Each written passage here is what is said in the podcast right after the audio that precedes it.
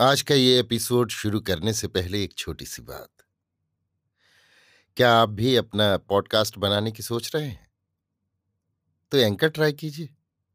ये पॉडकास्ट बनाने का सबसे आसान तरीका है।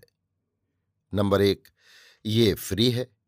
नंबर दो, इसमें कई सारे ऐसे टूल्स हैं जो आपको अपने फ़ोन और कंप्यूटर पर रिकॉर्ड और एडिट करने की फैसिलिटी देते हैं। नंबर तीन आप अपने पॉडकास्ट को डिस्ट्रीब्यूट भी कर सकते हैं, जिससे इसे स्पॉटिफाई और दूसरे प्लेटफॉर्म पर सुना जा सके। तो डाउनलोड कीजिए फ्री एंकर ऐप या विज़िट कीजिए एंकर डॉट एफ़ पर अपना पॉडकास्ट स्टार्ट करने के लिए। ये तो थी एक छोटी सी जानकारी, और अब शुरू करते हैं एपिसोड का सिलसिला।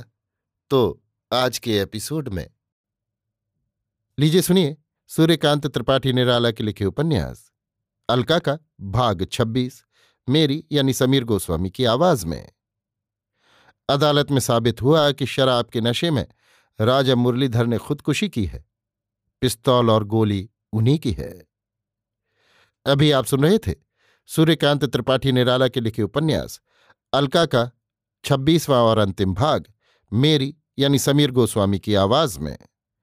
इसी के साथ सूर्यकांत त्रिपाठी निराला का लिखा उपन्यास, अलका। अब समाप्त होता है।